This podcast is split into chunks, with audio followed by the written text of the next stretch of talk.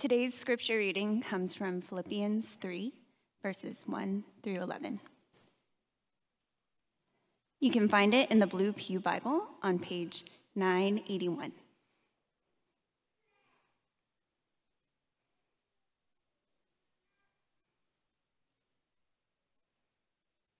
Please stand for the reading of God's holy and inerrant word.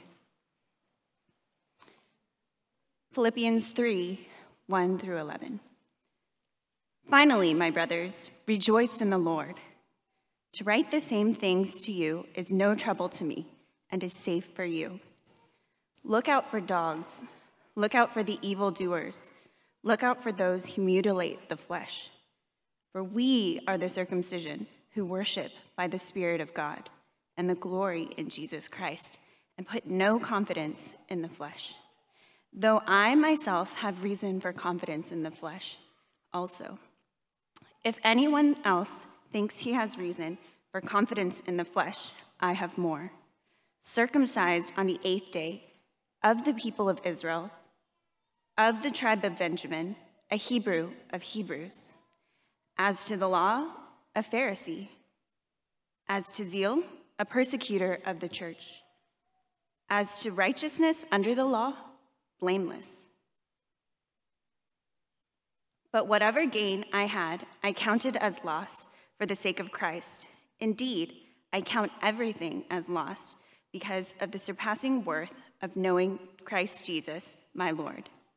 For his sake, I have suffered the loss of all things and counted them as rubbish, in order that I might gain and be found uh, might gain Christ and be found in him, not having a righteousness of my own that comes from the law, but that which comes through faith in, G- in Christ.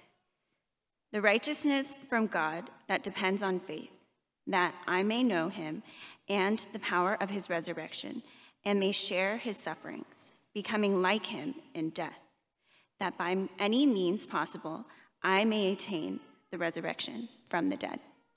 This is the word of the Lord. You may be seated.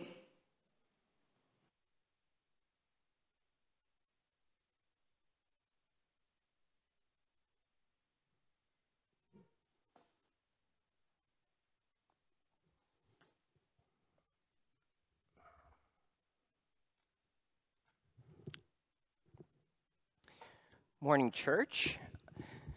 Thank you for praying for me. As some of you know, especially for those of you who are members, that I was actually battling COVID the last two weeks. Now, rest assured, I tested yesterday and I tested negative, so I am not infectious. But I may need to take a few swigs of water today as I preach because my throat is still not yet 100%. So you'll have to forgive me. Okay? Let's go before the Lord in prayer before we hear the word of God preached. Heavenly Father, we thank you for this morning and for the opportunity that we have to be able to worship you. We recognize that this is a privilege to be able to sing songs of worship to you and also to be able to sit under the preaching of your word. We recognize that whenever your word goes out, it does not return void, but it accomplishes that which you purpose, and we ask that it would do so today. And we ask these things in Jesus' name. Amen. So every year when fall season came around, especially when I was working, it began the annual performance review season. Now, not every employee received a review specifically in the fall, but they would be preparing for that review, possibly in the winter as well.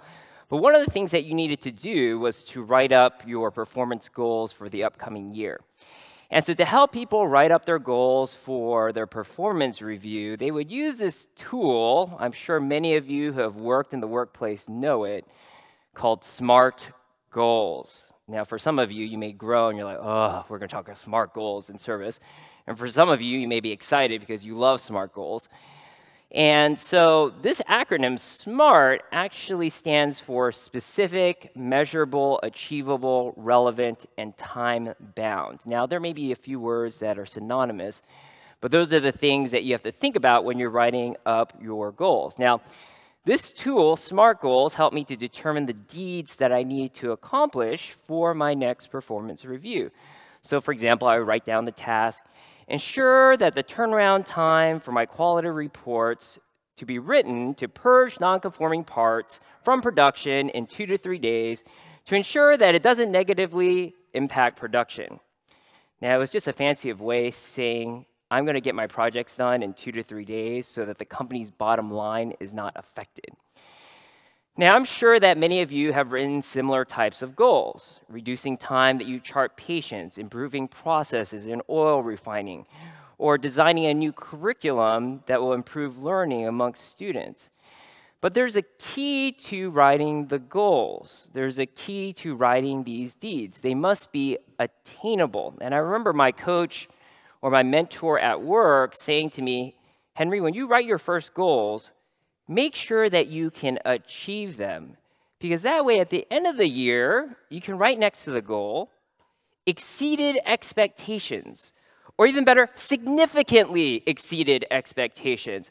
Because you never want to write a SMART goal that is so tough that at the end of the year, you have to write next to it, partially met expectation, or even worse, did not meet expectations.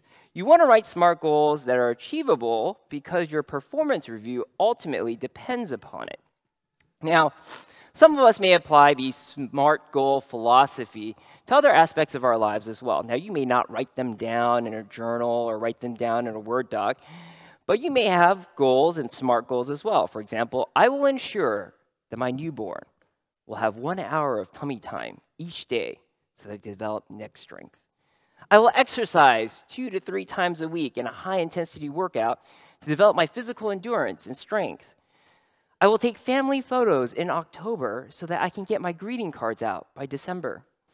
Now, it'd be no surprise that we apply these SMART goal philosophies to the things that we do, but also that we might even apply them to our spiritual lives as well. That we apply this SMART goal principle to our spiritual lives to determine what we might do. What deeds can I do for God? Come January, I'm going to read through my Bible in a year so that I can have a greater awareness of the biblical story. I will make a commitment to pray twice a day, morning, evening, and the purpose is to draw closer to God. I'll commit one day of the week to rest, no emails, no texting, no projects, just me, God, and something I enjoy. Or every day I'll be praying for three non believers that I know that they will come to faith in Christ. now, we may apply these SMART goal principles to our spiritual lives to determine what we do. To answer that question, what deeds can I do for God? And it's commendable to have these goals, to be able to do these things. But if we put too much of an emphasis on our deeds, on the things that we do, there's a temptation. The temptation is this that we are tempted to find joy in our deeds. And it's a temptation because we ought to find our joy ultimately in Christ instead. That though we find joy in the deeds of Christ, we are tempted to find joy in what we do. Although we should meditate on the works of Christ, we are tempted to meditate on what we accomplish for God. We should think highly of the cross. Instead, we think highly of our accomplishments. That though we should find joy in the deeds of Jesus, we are tempted to find joy in what we do for him. Now, Paul perceived that the Philippians also struggled with this same temptation. Now, if you haven't turned there already, please turn your Bibles to Philippians chapter 3. Uh, thank you, Amber, for the excellent scripture reading for this morning. Philippians chapter 3. Now, if you've been with us through our preaching series through the letter of Philippians, that you know that the last two weeks we studied the life of two exemplary believers. We studied the life of Timothy, the model of teamwork, and then also, Fred preached the message on Epaphroditus, the model of self sacrifice. And this brings us then to Philippians chapter 3. And we'll see in these first few verses a warning that Paul warns the Philippians that they may be tempted to find joy in their works, to find joy in their deeds, rather than the deeds of Christ. And he tells them, Watch out for the temptation, beware, be cautious there will be people who will be coming to you. They will teach you that unless you circumcise yourself, you're a subpar Christian. Unless you observe the festivals, Passover, tabernacles, Day of Atonement, then you'll never grow in your spiritual life. If you never adopt a diet that abstains from pork, then you'll never find joy in the Lord. And Paul warns the Philippians to look out for these teachers because they may tempt you to find joy and significance in your deeds. So let's look at what Paul writes in chapter 3, verse 1. He says this Finally, my brothers, rejoice in the Lord. Now, once you read that first half of the verse, you may be thinking, well, this is a short letter. I mean, it's not Philippian or Philemon short, but it's kind of short. That Paul is landing his plane, he is concluding his letter. But then, as Paul maybe is writing the word Lord, he thinks to himself, you know, it doesn't seem quite right to end the letter right here. I feel like there's still something more that the Lord wants me to write to the Philippians. And then a memory comes to mind. He remembers that he once warned them about these Judaizers, these Jewish Christians who believed that Christians needed to adopt Jewish practices to become true Christians. And then he thinks, yeah, you know, that's it. I have to remind the Philippians to watch out for these teachers who might tempt them to find joy in their deeds. And so then Paul picks up his stylus and continues to write this To write the same things to you is no trouble to me and is safe for you. Look out for the dogs, look out for the evildoers, look out for those who mutilate the flesh. For we are the circumcision who worship by the Spirit of God and glory in Christ Jesus and put no confidence in the flesh. Now, Paul uses the phrase look out multiple times in these verses. And he uses this word to look out to remind the Philippians to be on guard against these false teachers. Well, what characterizes these false teachers? Well, in verse 2, he describes them as dogs. Now, dogs may invoke the image of your pet shadow, your black Labrador that comes when you call him. He eats the food that you buy for him. He's nice and groomed. You pet him. But that's not the image that Paul has in mind. What Paul has in mind is a stray dog that eats dead things on the road. And this dog is unclean. And this prompts Jews to use this term, dog, to describe Gentiles unclean and filthy beasts, that Gentiles are unclean as well. But Paul turns this term around. He uses it to actually describe the Jewish Christians. He uses it to describe these Jewish Christians forcing Christians to observe Jewish laws that they are unclean, they are filthy beasts. Now, there's another term that he uses in verse 2, the word evil doers. Now, these false teachers are attempting to persuade the Philippians to do the righteous thing by observing the dietary laws, the festival, circumcision, and that they think this is the righteous thing to do. But Paul is saying it's quite the opposite. That by persuading the Christians at Philippi to observe the dietary laws, the festivals, and circumcision, they are asking the Philippians to do an evil thing. This is why Paul calls them evil doers.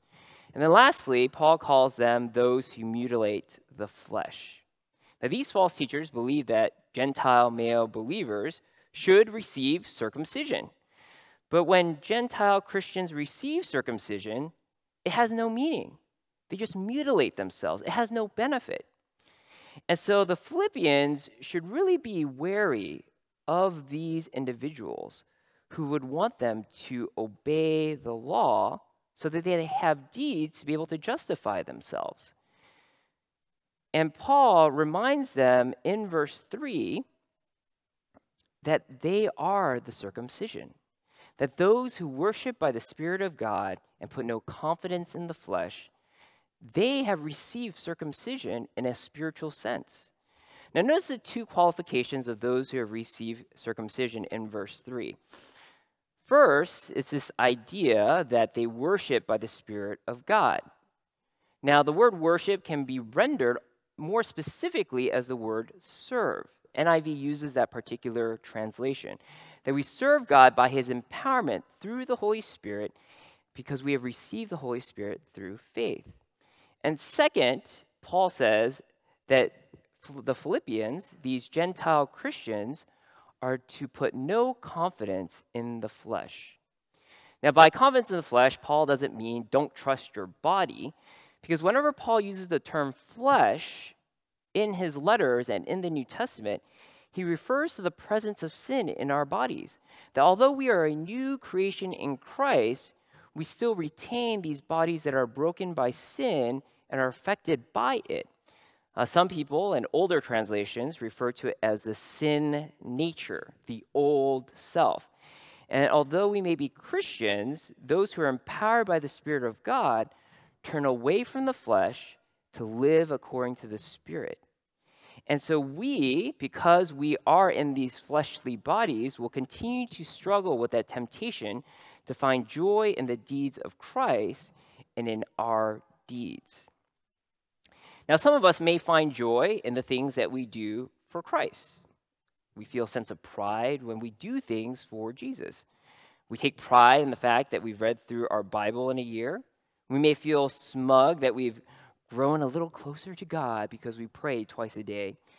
And when Sabbath day comes along, we find joy that we've learned to rest while other people struggle. And we may think well of ourselves because we pray for non believers, because everyone else doesn't. And we find joy in the things that we do. It makes us happy. But it puts us in a different, difficult place spiritually, especially when we feel puffed up by our deeds. Now, let's reflect on this more. Why are we tempted to find joy in the things that we do for God? Why do we find satisfaction and the things that we do for Jesus? Why do we feel tempted to look upon our works with self satisfaction? And it's because of this that our deeds make us appear better than other people. I mean, after all, we're competitive creatures. When we look at other people, we try and think what makes us better than them?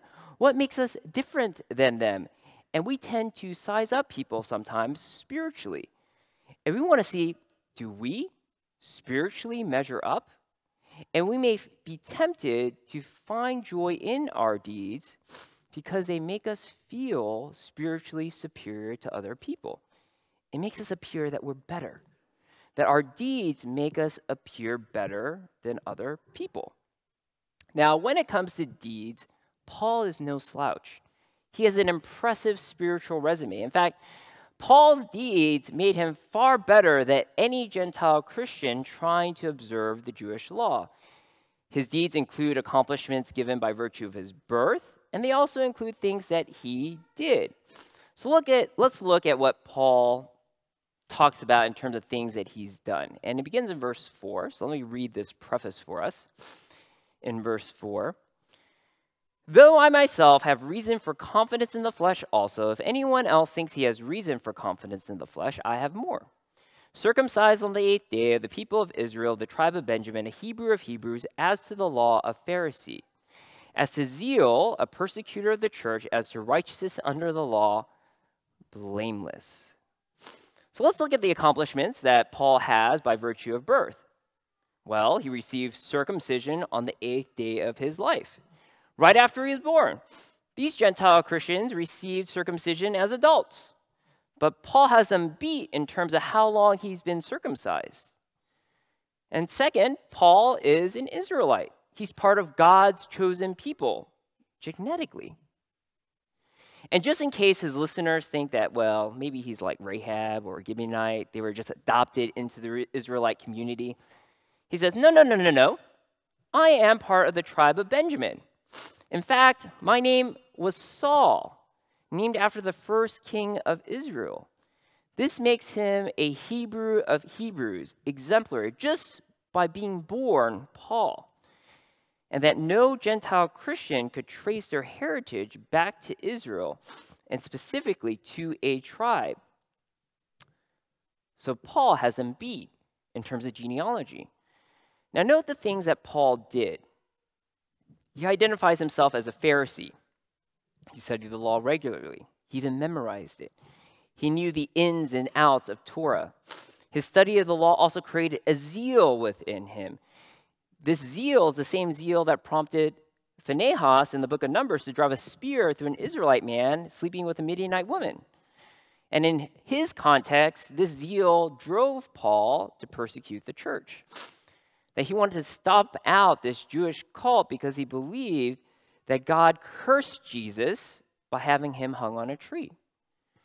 And when it came to following the law, he was righteous. Now, by righteous, Paul doesn't mean he's perfect, but no one can ever accuse him for breaking the law of God.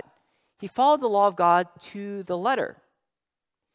That if he said an angry word, he would offer the appropriate sacrifice. If he made himself unclean, he would wait the appropriate number of days until he was clean and undergo the purification rites. And his training as a Pharisee, his zeal, his law keeping, made him superior to any of these Gentile Philippian Christians. If they compared themselves to Paul, then their accomplishments didn't really amount to much. And we compare ourselves to others too. I mean, we compare our deeds to others to see are we better? Are we greater? I mean, how much better of a believer am I? Oh, you've memorized 12 verses about dealing with anger? Great. I've memorized the book of Jude. You serve with youth ministry for a year? Wonderful. I serve with the youth for seven years. Oh, you just started attending this church? Great, we're glad that you're here. I grew up at this church. Right? And why do we do this? Why do we compare our deeds with others, even here at church? Again, it's because we are competitive. We desire to win. We want to demonstrate to others that we are amazing, superior, excellent breeding. We want others to recognize our accomplishments, and this motivates us to do things sometimes to demonstrate that we are better, we're smarter, we're more spiritual, we're more devoted. Now, what happens when we attempt to accomplish these deeds to make us seem better than other people? There are some dangers. First, this is the first danger I can think of. First, people will then feel insecure about serving at church. I mean, I can't possibly serve on the worship team because others have more music experience than I do.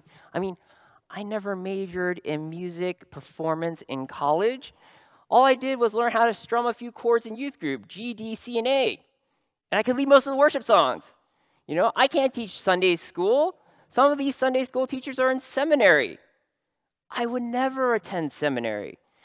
And these greeters, man, they're veterans. They can name every single person that walks through the doors into our sanctuary. I don't even know anybody because when I came, everybody was wearing masks. And now that they're off, I don't know who they are. Right? And it develops this mentality I cannot serve unless I have a degree of proficiency in these ministry skills. Now, second, if we keep on doing these things to make us appear better than other people, then you have to realize that there's always going to be someone better. I mean, you memorized Jude, someone memorized Romans. You served in the youth ministry for seven years, someone served 10 years. You're a 22 year old that grew up at church. Sorry to break it to you, there are some 30 year olds who also grew up at this church. Comparing yourselves to others is an exercise in futility and we just compare. So, what do we need to be able to fight this temptation? What principle do we need to have in our mind when we sense this temptation to take pride in that which we accomplish? What do we need to believe? What biblical principle do I need to hold on to at that moment? And that principle is this that Christ renders our deeds rubbish because a relationship with Him is more valuable than anything we will ever do.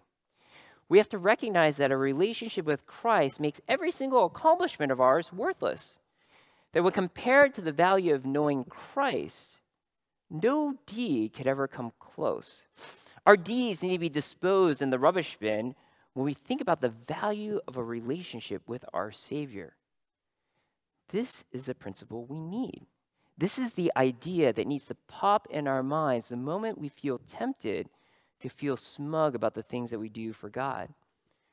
Christ renders our deeds rubbish because a relationship with Him is more valuable than anything we might do. And Paul realized this. He understood this reality. He considered his deeds as a loss when he thinks about the worth of knowing Jesus Christ. Let's look at what he writes in verse 7. Verse 7 But whatever gain I had, I counted as loss for the sake of Christ. Indeed, I count everything as loss because of the surpassing worth of knowing Christ Jesus my Lord. For his sake, I've suffered the loss of all things and count them as rubbish in order that I may gain Christ. Now, note that the word loss occurs twice in these verses. The first time it, it occurs, it's he considers any gain as a loss. Circumcised on the eighth day, Israelite of the tribe of Benjamin, none of it matters. It's not worth it to boast in these things. And the second time he talks about loss, he counts everything as loss. Every accomplishment that he did not mention has the same value nothing. His status as a Roman citizen, his training under the great teacher, Gamaliel, he stamped on each of these accomplishments loss. And loss, he thinks, is too light of a word that he uses the word rubbish. Now, rubbish is rather polite. We take out rubbish. But Paul uses a word with a little bit more zing, a little bit more pizzazz. It's a vulgar word used to describe dung. He says that compared to knowing Christ, his accomplishments and everything that he's done is like manure, like dung, like feces. They're not worth it. And Paul uses the word know to describe his relationship with Christ. Now, the word know doesn't really mean knowledge of facts. Jesus born in Nazareth. Jesus received baptism in the Jordan. The name of Jesus' mother is Mary.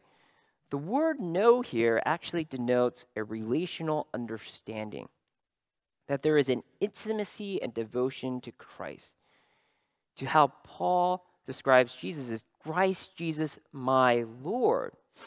That even that possessive pronoun, my, denotes intimacy. And that Paul's experience on the road to Damascus changed him from becoming a persecutor of the church to a servant of Jesus Christ. To know Christ means to know his heart for us and also for other people. And for us, we need to know, we need to recognize that knowing Christ exceeds the value of any deed. Well, why? Because whatever you have done, Christ has done better. We memorize the scriptures, He inspired them. We serve the youth, He created them. We grew up at the church, His death served as a foundation for the church. Christ was with God when he created everything on this earth, yet Jesus did not think much of his accomplishments. Instead, as we learn in Philippians and we repeat time and time again, that he set those things aside so that he could be born a human being, taking the form of a servant. He walked among men. People could see him, touch him, hear his voice, feel his breath. They could see him love people. And he came to this earth to accomplish one great deed to give his life to save rebels like us. So that we may not just know him in terms of things about him, but that we may know him intimately. Because when he rose from the dead, he gave us his spirit so that he would never depart from us. Nothing we ever do or have done will ever come close to what Christ has accomplished. So then, what should we do? I mean, we know this principle, we know this idea. Christ renders our deeds rubbish because a relationship with Him is more valuable. But then, what is the application? What is our response? Well, we need to find joy in what Christ's deed accomplished for us. That we have to rejoice in what Christ has done we should receive peace, satisfaction, knowing what Christ has accomplished on the cross. That the work of Christ gives us hope. It should cease our comparing, it should cease our striving. that we find joy ultimately in what he has done. We find joy in what Christ's deed accomplished for us. Now, in this next section of Philippians, Paul describes what Christ's deed has done. And there are two things. So, first, Christ's deed on the cross achieved a righteousness for us, it made us whole again. Look with me at verse 9. Verse 9, it says this And be found in him, not having a righteousness of my own that comes from the law, but that which comes through faith in Christ, the righteousness from God that depends on faith. Now, note the contrast between the righteousness that was mentioned before in verse 6, that was based on the law, but now there's a righteousness here in verse 9 that is different. It is based upon faith, and it comes ultimately from God. It doesn't come from doing things, it comes from believing. And he says it twice that which through faith in Christ, and the phrase depends on faith. That there is no deed that contributes to our righteousness in God. It doesn't matter how many books by Tim Keller or John Piper that you've read. It doesn't matter how long you served at church. It doesn't matter how much of the Bible you've committed to your memory. None of those deeds contribute to your righteousness because our righteousness in God comes only through faith. And when you placed your faith in Christ, you received a righteousness that needs no contribution. Now, think about it like how amazing that is. This means we don't have to compare ourselves to others. This righteousness of a new believer is the same as that of a mature saint. And this should free us to be able to serve not to be better, but with a focus on God. That we don't serve based on what people think of us, but we serve because God loves us. So Christ's deed accomplished righteousness for us. Now, there's the second thing that Christ's deed on the cross accomplished for us that Christ's deed empowered us to grow spiritually. That Christ's work on the cross resulted in us receiving power to live out our spiritual lives. That He resources us with what we need to live a life that ultimately is pleasing to Him. Let's look at verse 10, what he writes there. He writes, That I may know him in the power of his resurrection and may share his sufferings, becoming like him in his death. Well, what did Christ's resurrection do? Well, it resulted in the Holy Spirit dwelling within believers. That the Spirit of God that used to come and go among Old Testament saints now resides in Christians. That he empowers the believer to say no to the flesh and yes to the Spirit. No to sin and yes to following the Spirit's guidance. And that as believers, we need to rely on the Holy Spirit to grow spiritually. Now, if it's the Holy Spirit that empowers us for the things that we do, then can we truly take credit for the things that we think we do? I mean, the Spirit empowers us to know the Bible better, so can we take credit for that? If the Spirit empowers us to lead people to sing songs of worship, do we take credit for our musical ability? If the Spirit of God empowers us to shepherd other people, then do we take credit for how many people we've mentored? No. It's all from God. It's through His empowerment. He deserves all the credit, and this is all God's grace. And when we grow spiritually, we also suffer. I mean, Paul makes it clear through this statement share in his sufferings, becoming like him in his death. Now, unlike Christ's suffering that accomplished redemption, our suffering puts Christ on display. That preaching Christ in the gospel may lead to the loss of friendships.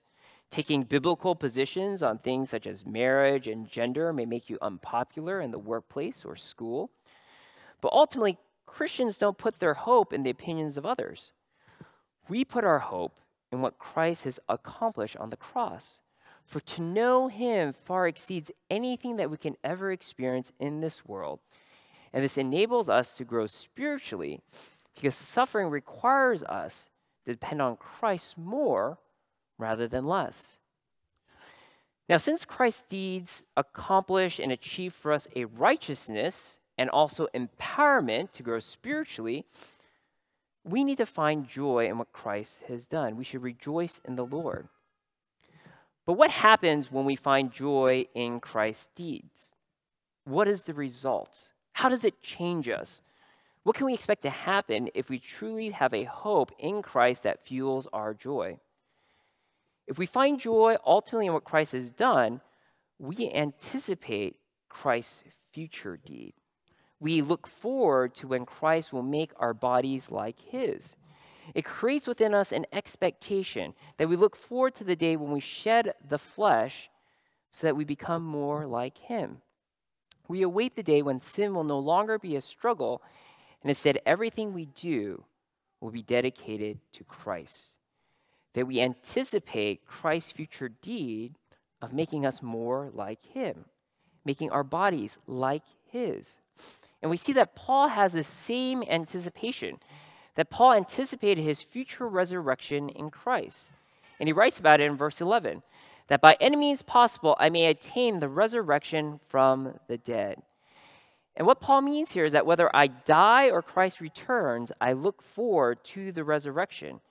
And he looks forward to being risen from the dead with the other saints in the presence of God. And I think we should also anticipate that future resurrection as well. Because in that day, all the things that we do, we're able to do perfectly. You know, it doesn't matter how much Bible you memorize now because your memory will degrade. But then when you re- receive your resurrected body, your memory will be perfect. Now, it doesn't matter how well you play a musical instrument now, but when you receive your resurrected body, you will be able to play music perfectly. You can tell different tones, whether you're in right pitch. You may have a hard time providing spiritual care for students right now, but at the day of resurrection, every single pain and sorrow will be done away with, and you will need, no longer need to care for their sadness. And we strive and we work and we anticipate that day when we will rise from the dead, where we receive resurrected bodies like Christ. Now, let me close with this illustration. This is a reflection from Bono, the lead singer of U2. He says this Your nature is a hard thing to change, it takes time. I've heard of people who have life changing, miraculous turnarounds, people set free from addiction after a song, relationships saved where both parties say, let go and let God. But it was not like that for me. For all that I was lost, I am found is probably more accurate to say, I was really lost. I'm a little less so at the moment, and then a little less, and a little less again. That to me is a spiritual life, the slow reworking and rebooting the computer at regular intervals reading the small print of the service manual. It has slowly rebuilt me in a better image. It has taken years, though, and it is not over yet. And he's right that it's a slow and gradual work to fight against the temptation to find joy in the things that we do. But this struggle will not last forever because one day we will find our jo- joy solely in Christ, either in our death when we go to be with Him or when Christ returns. Let's pray. Heavenly Father, we thank you so much for what you have accomplished through your Son, Jesus Christ. Help us to find greater joy in what he has done for us rather than the things that we do for you. Help us to remember this truth and that your Spirit would help us to anticipate the day when we will be in your presence to worship you freely and that our deeds will be things that we will no longer think about, but we will only reflect and sing praises to you for the things that you have done. And we ask these things in Jesus' name. Amen.